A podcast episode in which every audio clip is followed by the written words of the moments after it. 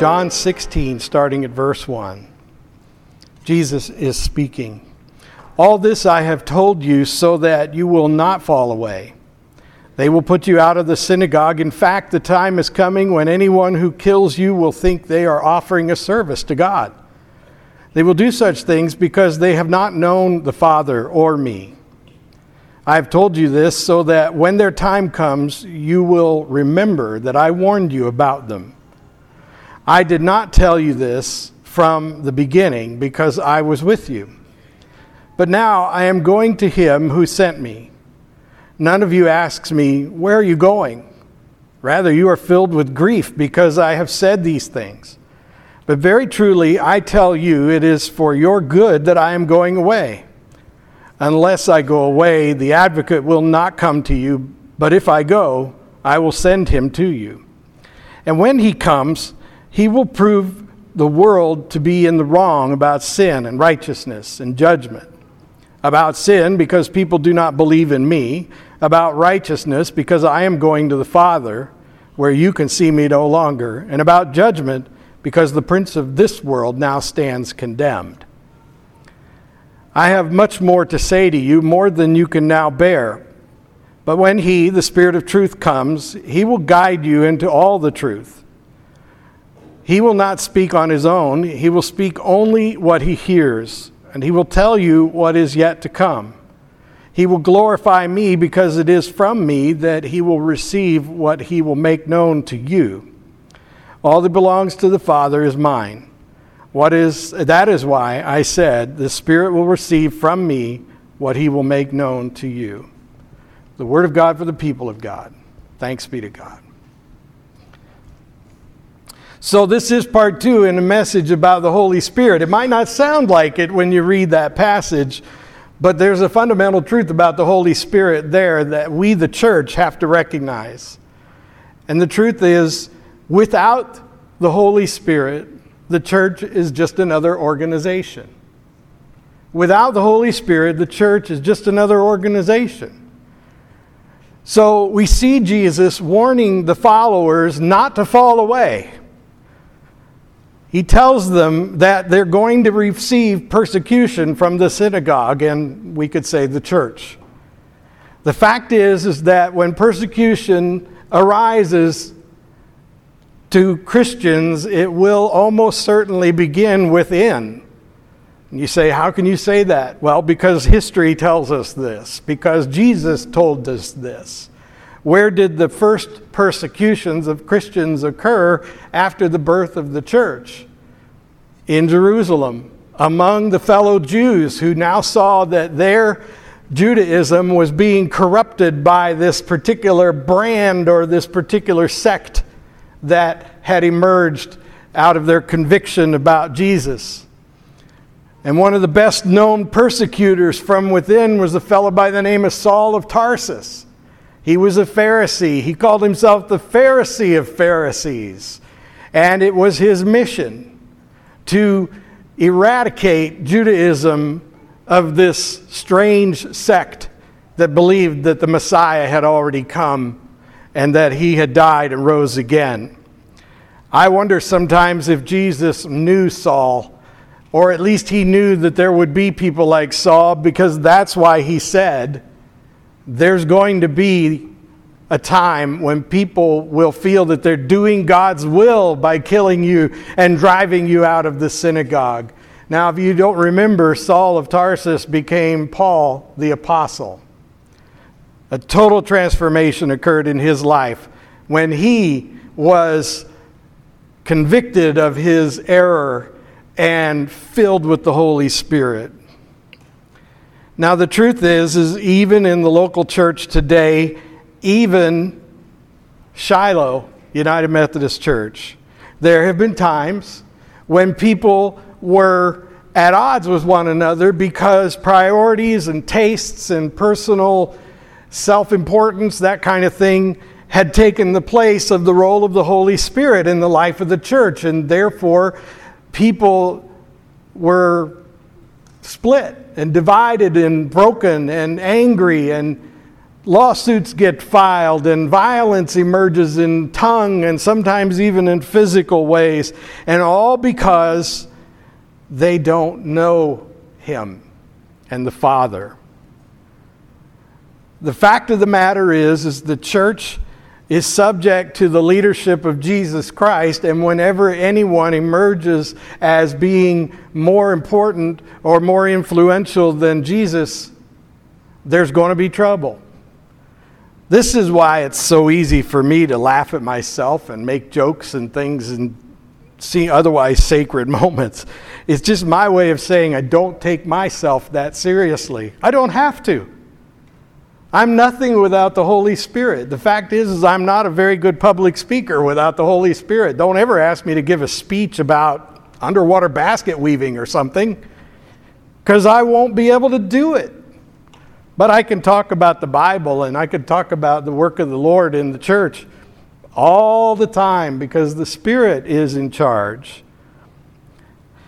So, Jesus says the fundamental problem in the synagogues and the churches and any community where Christians are at odds with one another is it's a difference of opinion that can be settled instantaneously by giving all the authority to the Holy Spirit who delivers God's word through Jesus to us.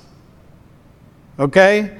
And our priorities and our vision and our mission are all set by the Spirit then. And it is given to us through spirit led and spirit filled leaders. To make this make more sense, I want to refer to something that I heard at Barbara Stevens' funeral recently. Her son in law is a pastor up in Lagodi, and he gave a sermon at her funeral where he included this illustration that I thought would be a great way to explain what Jesus said about those who don't know him.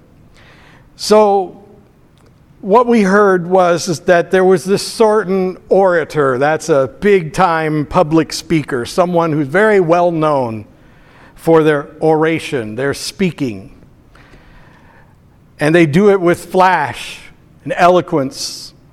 And he had wowed a particular audience in a local church for a couple of hours with his renditions of poems and soliloquies and things like that.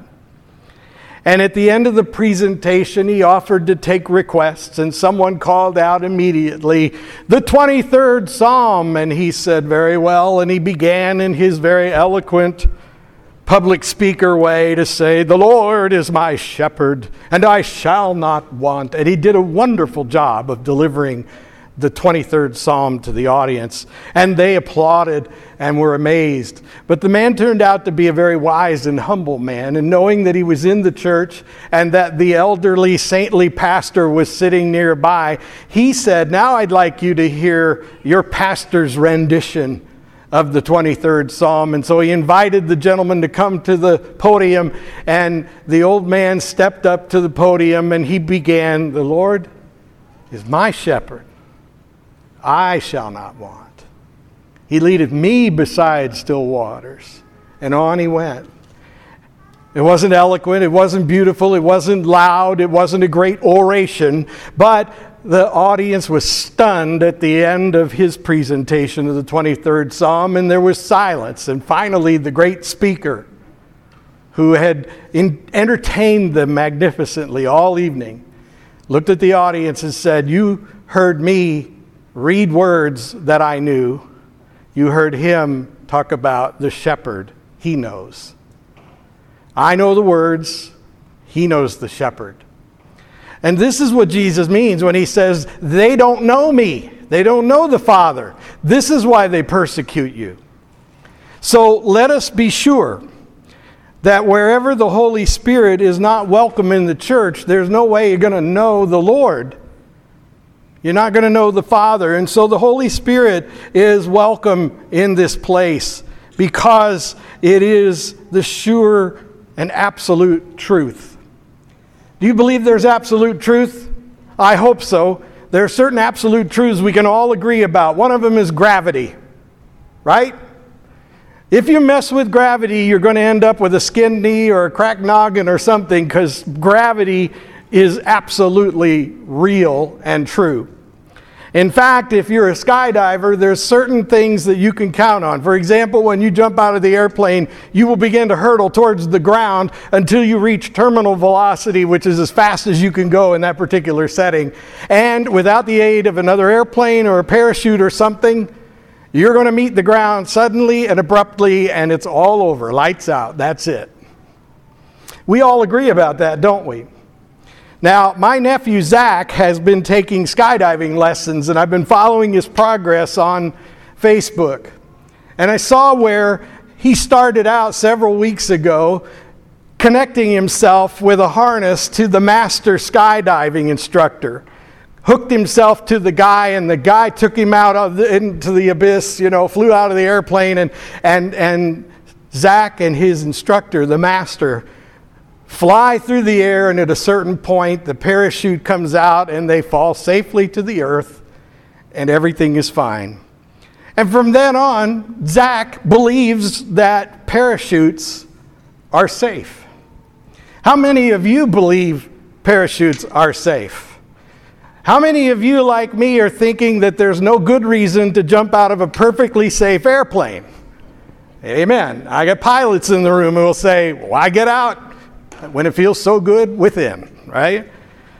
And yet, because my nephew hitched himself to the master, and the master was with him, he was able to learn to trust what the master knew instinctively. Eventually, after taking training and building relationships with other people who have trusted the parachute and the art of skydiving, he got to the point where he could go on his own, and he did, and he made his solo jumps.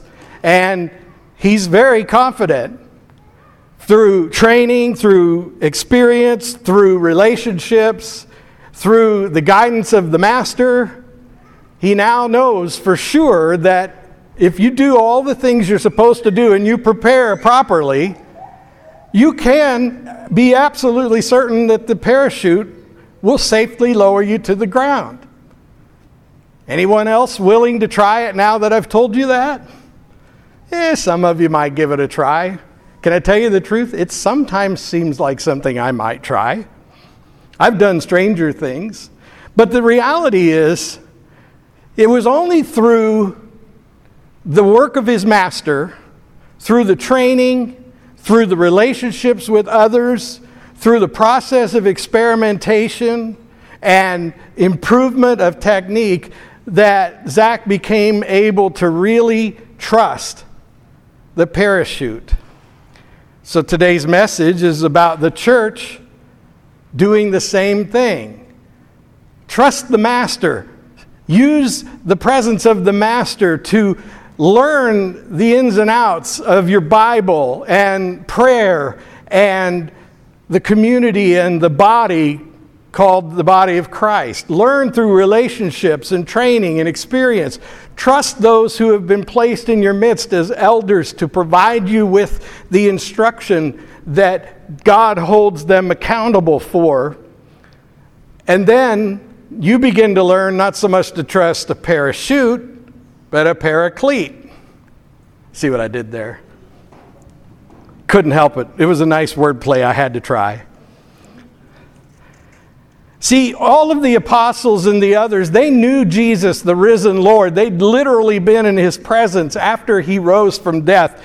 And they had come to know him in this way and were comfortable with him and completely sure of him. But they have asked us and generations before us to believe what they believe without actually having seen what they've seen. And you know why?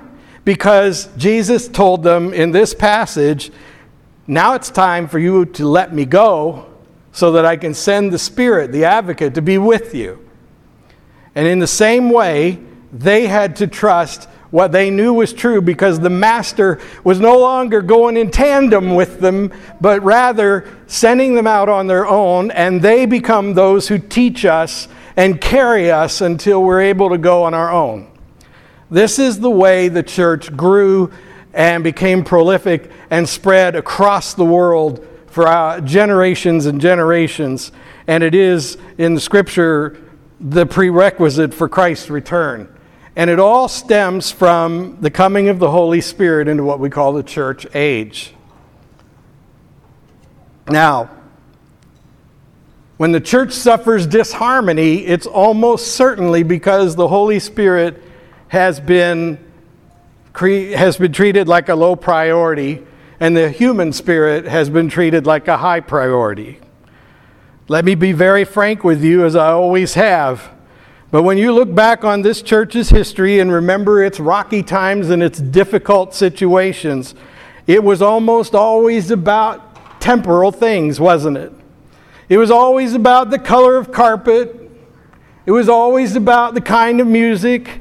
It was always about stuff and about tastes and about whether some people were more influential than others, and whether some people were getting the credit they deserved than others. And on and on it goes. And you say, Pastor Dan, were you here and we just didn't see you? No, it happens in every church, my friends.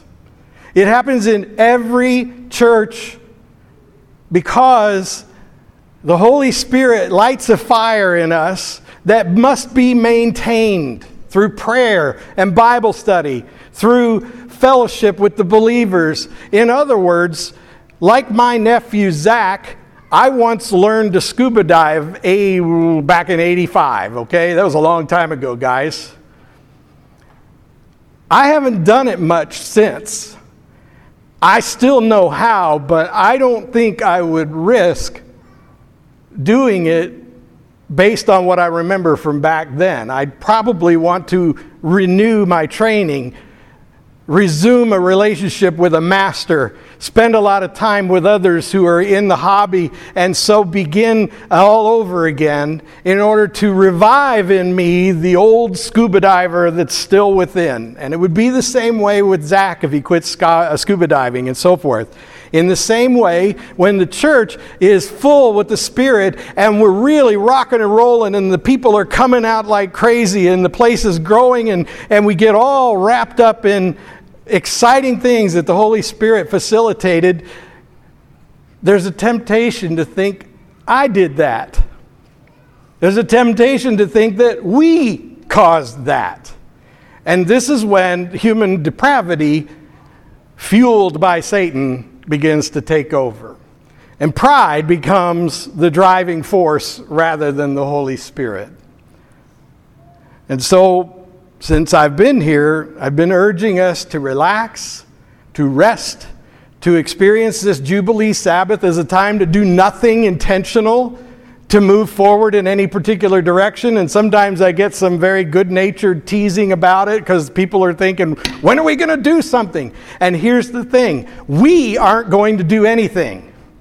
This is why we took a Sabbath break because we needed to stop doing what we've been doing so that we could wait to see what the Lord is doing and join the Lord in it. Amen? Right. The Sabbath has been a time for waiting and letting go of our vision and our driving forces and our tastes and all of that, and a time for waiting to see where the Lord is at work, learning to hear the voice of the Spirit, and becoming obedient once again. And then the revival will come, trust me. And so next week, when we invite the Holy Spirit once again, as they did on that Pentecost day so long ago, we want to recognize that it'll be a little scary.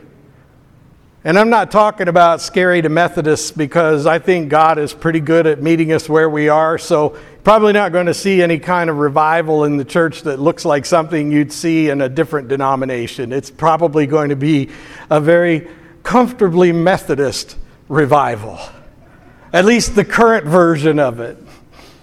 You know, Methodists used to be 100 years ago some of the big holy rollers. What happened to us? Well, it's okay. But I don't want to digress by saying all of that. My point is, is next week we want to invite the Holy Spirit to really take the reins and lead us once more. By the time we reach Pentecost Sunday next week, will be a couple of months from the end of our Jubilee Sabbath. And if we'll start warming up to the Holy Spirit and really inviting the Holy Spirit to lead our lives and lead this church, then I figure by the time the Sabbath is over, we'll know exactly what we're supposed to be doing. And the Lord will have already done all of the preliminary work, and He'll just say, Well, if you want to help, I could use you over here. You might enjoy doing this over there, and so on. This is the point of the passage that we just read. If you don't know him, then this is just an organization. And it will be ruled by those who can outlast the others. If this is a church with a capital C, then the Holy Spirit reigns, and those who will welcome the Spirit will join the Spirit in whatever needs to be done here. Amen? Let us pray. Almighty God, I thank you for your word. I pray, pray that by your Spirit it might turn our hearts toward you, that we might be changed forever for your name's sake. Amen.